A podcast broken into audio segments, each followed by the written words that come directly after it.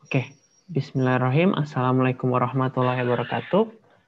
Selamat malam, uh, rekan sekalian. Alhamdulillah kita bisa dipertemukan pada pertemuan ke-16 ya. Insya Allah malam ini kita membahas dua juz sekaligus, insya Allah. Yaitu juz 16 dan 17.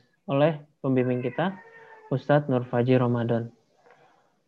Um, seperti biasa, mungkin teman-teman sudah tahu peraturannya. Nanti Anda langsung otomatiskan saja. Jadi uh, tidak usah diceritakan lagi. Dan juga mungkin dapat kita langsung serahkan ke Ustadz Nur Fajri apabila berkenan kepada Ustadz. Kenapa? Ya, oke. Okay. Oke. Okay. Apa yang diserahkan saya? Uh, floornya Ustadz. Oke. Okay. Time is mine. Yes. Bismillahirrahmanirrahim. Assalamualaikum warahmatullahi wabarakatuh. Alhamdulillahirrahmanirrahim. Wabihi nasta'in wa ala umur dunia wa din.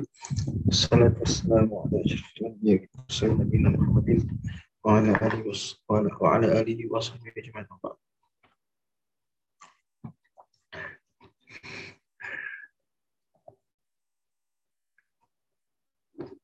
Uh. Kita malam ini insya Allah membahas juz 16 dan juz 17. Dan kedua juz ini juz-juz yang biasanya jadi favorit orang lain, eh, jadi favorit banyak orang. Karena juz surat Al-Kahfi, kemudian surat uh, Al surat Maryam, surat Toha, ya, juz 17 juga sama surat favorit juga surat Al-Anbiya, surat Al-Hajj, di mana Nabi SAW mengatakan bahwa surat-surat ini adalah um, dari termasuk surat-surat yang diturut yang pertama kali pada beliau. Oke, udah kelihatan belum? Juz 16, saya mulai dengan mengatakan, inilah saat perpisahan antara kita. Qala hadza firaqu baini wa bainik. Tegas Nabi Khidir kepada Nabi Musa. Qala hadza firaqu baini wa bainik.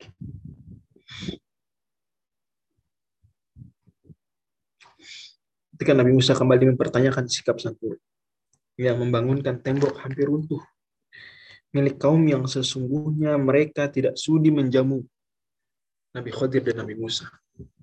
Menjamu tamu di tempat tersebut adalah sebuah tradisi yang wajib ditunaikan setiap warga kampung terhadap tamu yang melintasi mereka. Nabi Khadir dan Nabi Musa berhak untuk diberikan jamuan karena mereka musafir sesuai dengan tradisi di kota tersebut. Tetapi mereka enggan. Fa'abau. Sekalipun demikian, anehnya menurut Nabi Musa aneh. Kok kok malah Nabi Khadir ketika melihat ada tembok yang mau runtuh beliau bangun? Sudah tiga kali Nabi Musa melanggar kontrak belajar yang sudah diteken di awal. Apa kontrak belajarnya? Hah? tidak boleh bertanya. Tetapi Nabi Musa malah bertanya-tanya malah mengingkari Tiga kali sudah. Dan Nabi Musa sudah bilang, kalau saya olah insya tuka ansyai ba'daha, saya nanya lagi habis ini, fala tusohibani. Nggak usah temenin saya. Udah, DO aja saya. Keluarin aja saya dari program course pendidikan ini. Kata Nabi Khadir, kini akan kujelaskan ketiga peristiwa yang tak kuasa kau sabari itu. Ujar beliau. Beliau teruskan bahwa amma safinatu adapun perahu yang beliau lubangi fakanat lima sakina maka itu milik nelayan-nelayan miskin. Yang mana andai ia terus berlayar tidak dirusak perahunya niscaya perahu tadi akan dirampas oleh raja di seberang. Kecuali jika ia berlubang maka raja tidak mau ambil. Terlubanginya perahu tidak sampai membuat para penumpang tenggelam. Tetapi dirampasnya perahu membuat para nelayan kehilangan mata pencaharian maka tentu mudarat merusak perahu jauh lebih kecil dibanding mudarat membiarkan perahunya bagus sampai di seberang karena akan dirampas. Adapun anak muda yang beliau bunuh, pendapat yang saya ikuti awal adalah pendapat yang menyebutkan dia bukan anak belum balik, tapi anak yang sudah balik. Hanya saja baliknya belum 15 tahun. Ini belum kelihatan dewasa. Masih let's say remaja. Tapi sudah balik. Karena itu sudah mukallaf. Dan dia anak ini memiliki kekafiran. Bahkan terus merongrong orang tuanya untuk murtad. Dan memang anak-anak di usia sekitar SMP atau SMA itu sudah bisa memaksa orang tuanya melakukan sesuatu. Dalam hal ini memaksa orang tuanya untuk murtad. Jika dibiarkan tumbuh terus, maka ia akan semakin menjerumuskan ayah ibunya ke dalam jurang kekufuran. Maka Nabi Khadir menghukum matinya. Lihat bagaimana Nabi Khadir memilih melakukan mudarat yang lebih kecil demi menghindari mudarat yang lebih besar. Sementara itu, tembok nyaris runtuh yang beliau bangun sejatinya milik dua anak kecil yang orang tua mereka telah meninggal.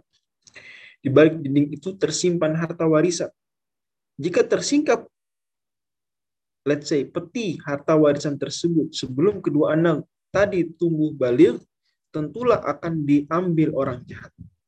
Nabi Khadir diilhami Allah untuk menegakkan tembok tersebut meski tanpa upah sebagai balasan kebaikan atas kesolihan orang tua mereka. Wa kana abuhuma solihah. Demikian balasan kebaikan di dunia. Mukmin yang beramal soleh akan beroleh cinta manusia sekelilingnya terhadapnya. Innalladzina amanu wa amilus solihati sayaju'alu lahumur rahman wudda. Itu maksud saya. Balasannya di akhirat lebih menawan tentunya. Maka barang siapa berharap faman kana yarju liqa'a rabbih berharap berjumpa dengan Robnya falyamal amalan solihah maka hendaklah yang beramal soleh dan jangan wala yusyrik bi ibadati rabbi ahada jangan menyekutukannya dalam ibadah Merugilah mereka yang enggan beramal soleh di dunia yang temponya hanya 10 hari illa illa ashro atau hanya sehari illa bithum illa yauma dibandingkan panjangnya hari di akhirat. Surat Tuhan maksudnya. Di surat Al-Kahfi sudah disinggung bahwa ada lima fitnah. Fitnah tiran diktator fitnah harta fitnah setan atau kedengkian, fitnah ilmu, pengetahuan, dan fitnah jabatan. Kali ini fitnah jabatan juga dapat menjerumuskan. Allah berikan teladan sosok yang berhasil meredam fitnah jabatan pada diri Zulkarnain atau Cyrus the Great. Sudah kita singgung kemarin bahwa Al-Fakir memilih uh, pendekatan sebagian penafsir yang menyebut beliau sebagai Cyrus the Great, penguasa uh, Persia.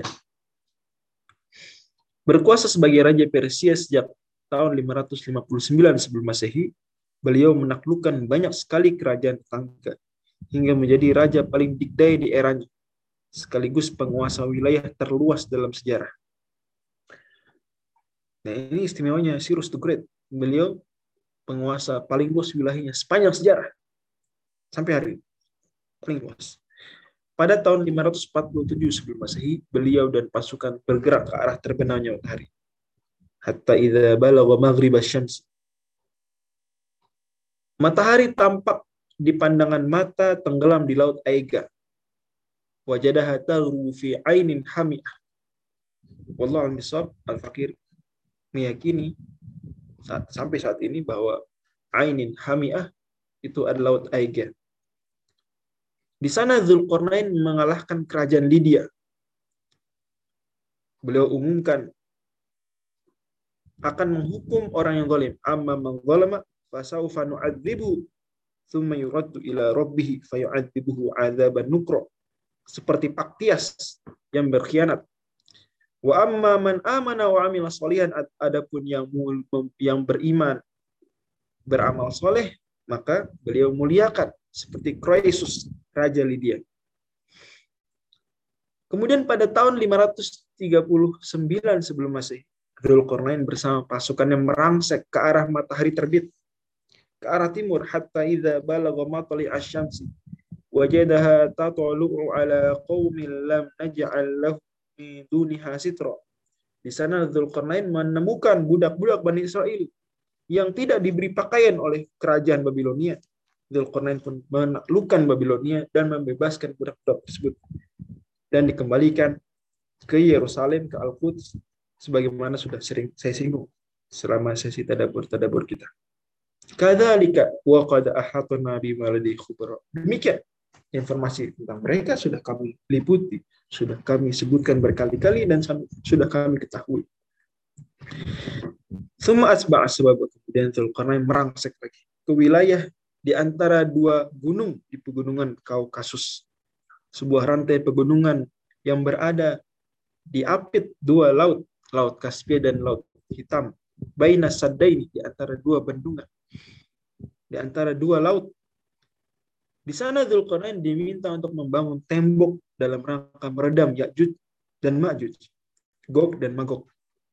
Lalu ya Zulkarnain, penduduk kota tersebut mengatakan, penduduk daerah tersebut mengatakan, Inna Ya'juj wa Ma'juj mufsiduna fil ard.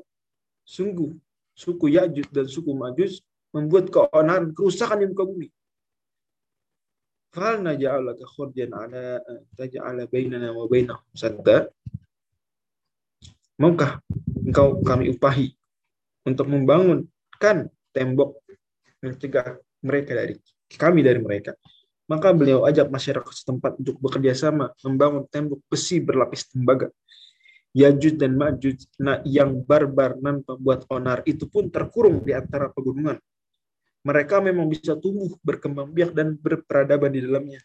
Tetapi mereka tidak bisa mendaki, melompati, apalagi membangun tembok tersebut menjelang hari kiamat.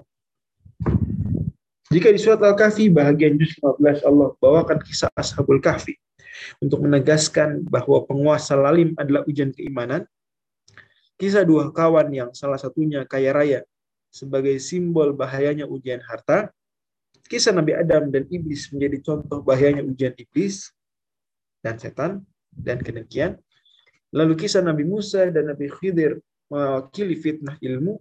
Maka Allah pungkas surat ini dengan kisah kelima seputar fitnah jabatan, kisah Dzulqarnain. Inilah kelima fitnah atau godaan yang paling potensial menggoyahkan iman. Penguasa, harta, setan, ilmu, dan jabatan. Tak mengherankan jika surat ini dianjurkan dibaca setiap Jumat sebagai bekal planning dari fitnah terbesar, fitnah Dajjal. Dajjal yang akan muncul di akhir zaman akan head to head dan dibunuh oleh Nabi Isa alaihissalam. Karenanya Dajjal juga dijuluki Antichrist. Jadi Antichrist bukan Nabi Muhammad SAW. Antichrist adalah Dajjal. Maka Allah segera iringi di akhir Al-Kahfi bahwa orang jadi ada koneksi surat Al-Kahfi dengan Nasrani. Sampai Syekh Abu Hasan An-Nadawi katakan, surat Al-Kahfi itu surat paling relevan dibaca di akhir zaman, terutama setelah zaman penjajahan. Kita melihat. Kan kita berhadapan dengan peradaban Nasrani, di mana kita dihadapkan dengan lima fitnah ini. Pantas kata beliau, wajar umat akhir zaman disuruh merutinkan baca uh, surat ini. Karena yang Dajjal dijuluki antichrist. Maka Allah iringi di akhir Al-Kahfi bahwa orang yang mengklaim Allah memiliki anak seperti mayoritas Nasrani yang menyebut Nabi Isa anak Allah akan masuk neraka jahat. Allah iringi pula dengan kisah lahirnya surat setelahnya surat Al-Kahfi setelahnya surat Maryam. Lagi-lagi bicara Nasrani. Tentang diiringi dengan kisah lahir Yahya dan Nabi Isa. Alaihissalam.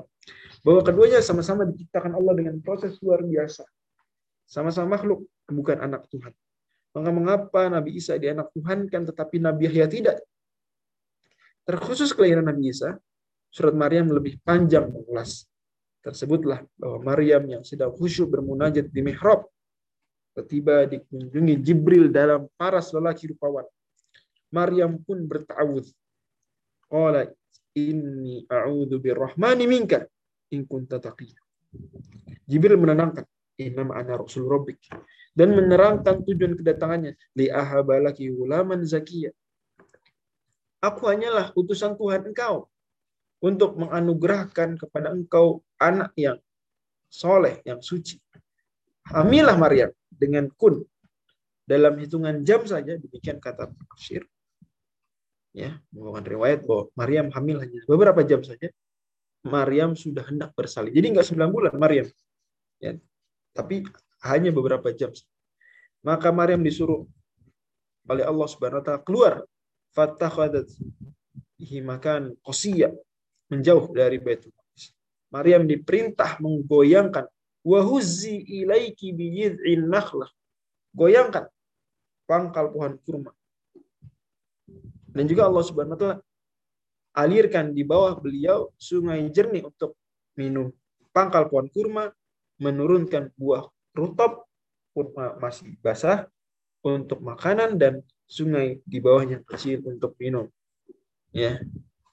Masya Allah. Maka Allah, fakuli washrabi wa qarri Maka silakan makan, silakan minum, silakan bersenang-senang hati. Dan itulah ini ayat-ayat kisah eh, hamilnya Maryam jadi inspirasi bagaimana mengurus atau menemani ibu hamil. Ibu hamil harus diajak beraktivitas fisik ringan, rutin, ya, agar kemudian nanti kuat ketika bersalin. Di sini Allah Subhanahu wa taala yang di surat Ali Imran memberikan Maryam buah tanpa diminta, auto ada buah sesuai karomahnya. Buah musim panas, ada musim dingin. Buah musim dingin, ada musim panas. Sekarang kok harus nyuruh Maryam? Kan nggak kasih buah rutubnya, teling. Kasih, nggak. Hikmahnya adalah ibu hamil mesti ada olahraga fisik agar kuat bersalin. Ibu hamil juga uh, diberikan makanan yang sesuai, minuman, dan dibuat bahagia. Waqarri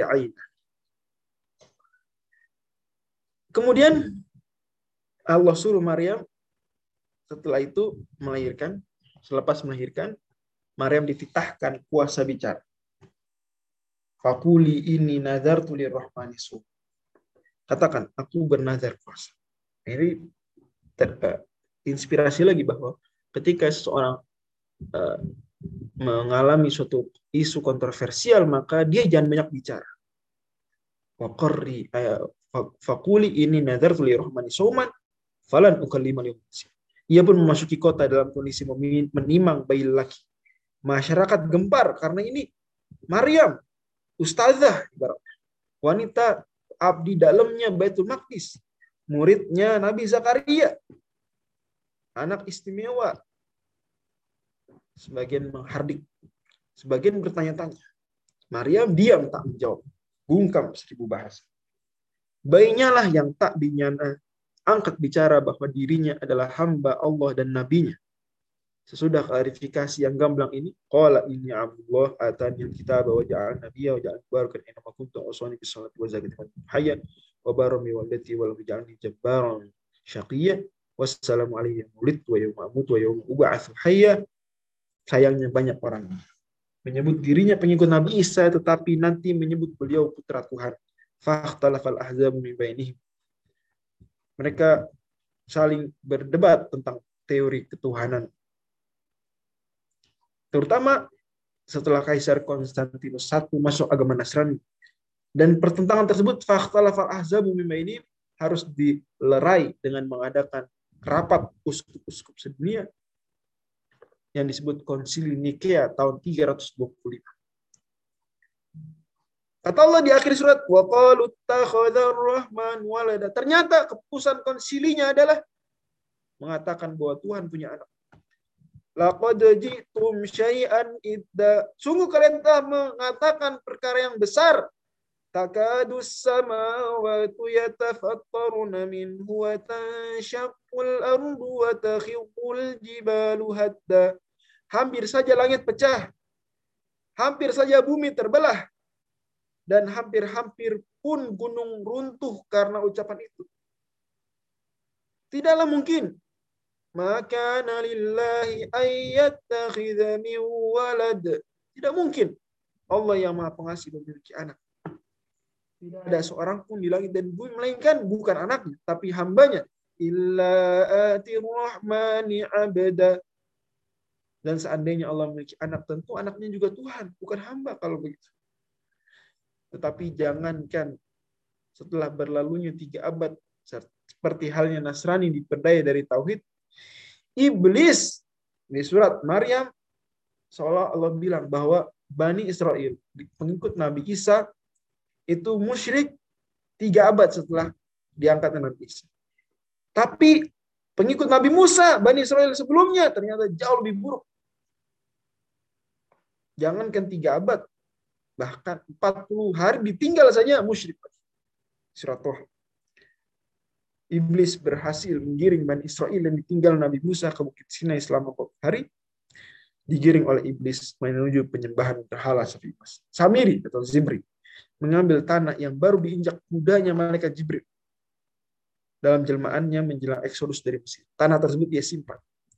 Sepeninggal Nabi Musa, Samiri menebarkan isu bahwa perhiasan emas yang dibawa Bani Israel dari rumah majikan-majikan koptik. Mereka adalah barang haram yang harus dibakar. Jadi sebelum Bani Israel eksodus, mereka bawa dulu ya meram dalam tanda kutip meram mengambil mengambil tanpa izin ya mengambil tanpa izin itu bahasanya mungkin lebih tepat perhiasan emas milik bangsa Koptik yang majikan-majikan mereka. Diambilin jadi ada mesti dibawa yang pada akhirnya itu adalah kezoliman kemudian harbi juga mereka dibawa tapi Samiri menebar isu itu haram harus dibakar Bani Israel yang tertipu propaganda Samiri segera melemparkan semua perhiasan emas yang mereka dulu bawa ke dalam api.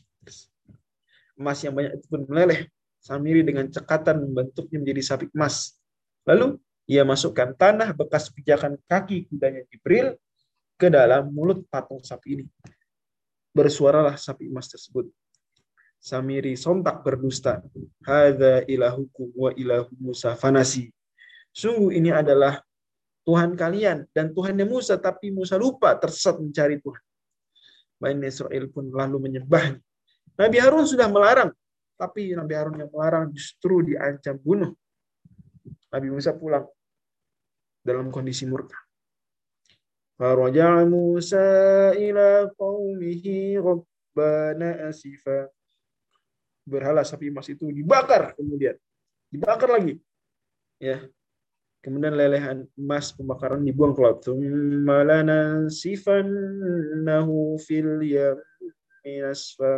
Dan Samir dihukum keras agar tidak boleh diajak bicara oleh siapa pun. إن لك في الحياة أن تقول لا مساس وإن لك موعدا لن تخلفه وانظر إلى إلهك الذي ظلت عليه عاكفا. بخر من يوسف لنحرقنه ثم لننسفنه في اليم نسفا. Begitulah. Begitu pula tipu daya iblis kepada ayah Nabi Ibrahim. Surat uh, Maryam. Untuk tidak berhenti membuat berhala. Kata anaknya, Ya abati la ta'budi syaitana inna syaitana kana lirrahmani asiyya. Jangan turuti iblis, jangan turuti setan. Ayah, jangan. Sudah dinasihati dengan lembut oleh putranya. Padahal, begitu pula lah tipu daya iblis kepada Nabi Adam dan Hawa hingga makan buah terlarang. Maka di akhir suatu maka kalian wahai umat Islam, teruslah mohon tambahan ilmu. Wa rabbi zidni ilma demi melindungi diri dari godaan iblis, dari godaan setan. Jangan sekalipun berpaling dari peringatanku. Karena man a'rada an dzikri fa innah lahu ma'isyatan dongka. Barang siapa berpaling dari peringatanku maka sungguh dia akan menjalani kehidupan yang sempit. Wa nahsyuruhu yaumal qiyamati a'ma dan kami akan mengumpulkannya pada hari kiamat dalam keadaan buta. Bertakwalah sebab hanya orang bertakwa saja yang akan diselamatkan kalau kalian semua menyeberangi sirat di atas neraka. Wa imminkum illa warituha. Tidak ada seorang di antara melainkan akan melintasi neraka. Karena ala rabbika hatman maqadiyya. Demikian itu merupakan keputusan yang telah tegas pasti dari Tuhan. ثم ننجي الذين اتقوا ونذر الظالمين فيها جثيا orang bertakwa kami selamatkan ada orang-orang yang zalim maka akan dibiarkan di neraka berlutut. Bertakwalah hanya orang bertakwa saja akan diselamatkan. Kalau kalian semua menyeberangi sirat di atas sana. Namun, sejelas apa pun peringatanku, musyrikin Quraisy tetap saja menentangmu, wahai Rasulullah. Sehingga katakan saja, masing-masing kita menanti. Kelak, kalian pun akan mengetahui. Man ashabus siratis sawiji. Siapa yang menempuh jalan lurus? Wa man ihtada. Dan siapa yang telah mendapatkan petunjuk? Wallahu ini tentang juz ke-16. Nanti kita pindah ke juz 17 setelah break. Assalamualaikum warahmatullahi wabarakatuh. Waalaikumsalam. Alhamdulillah. Jadi break dulu atau pertanyaan jawab Ustaz?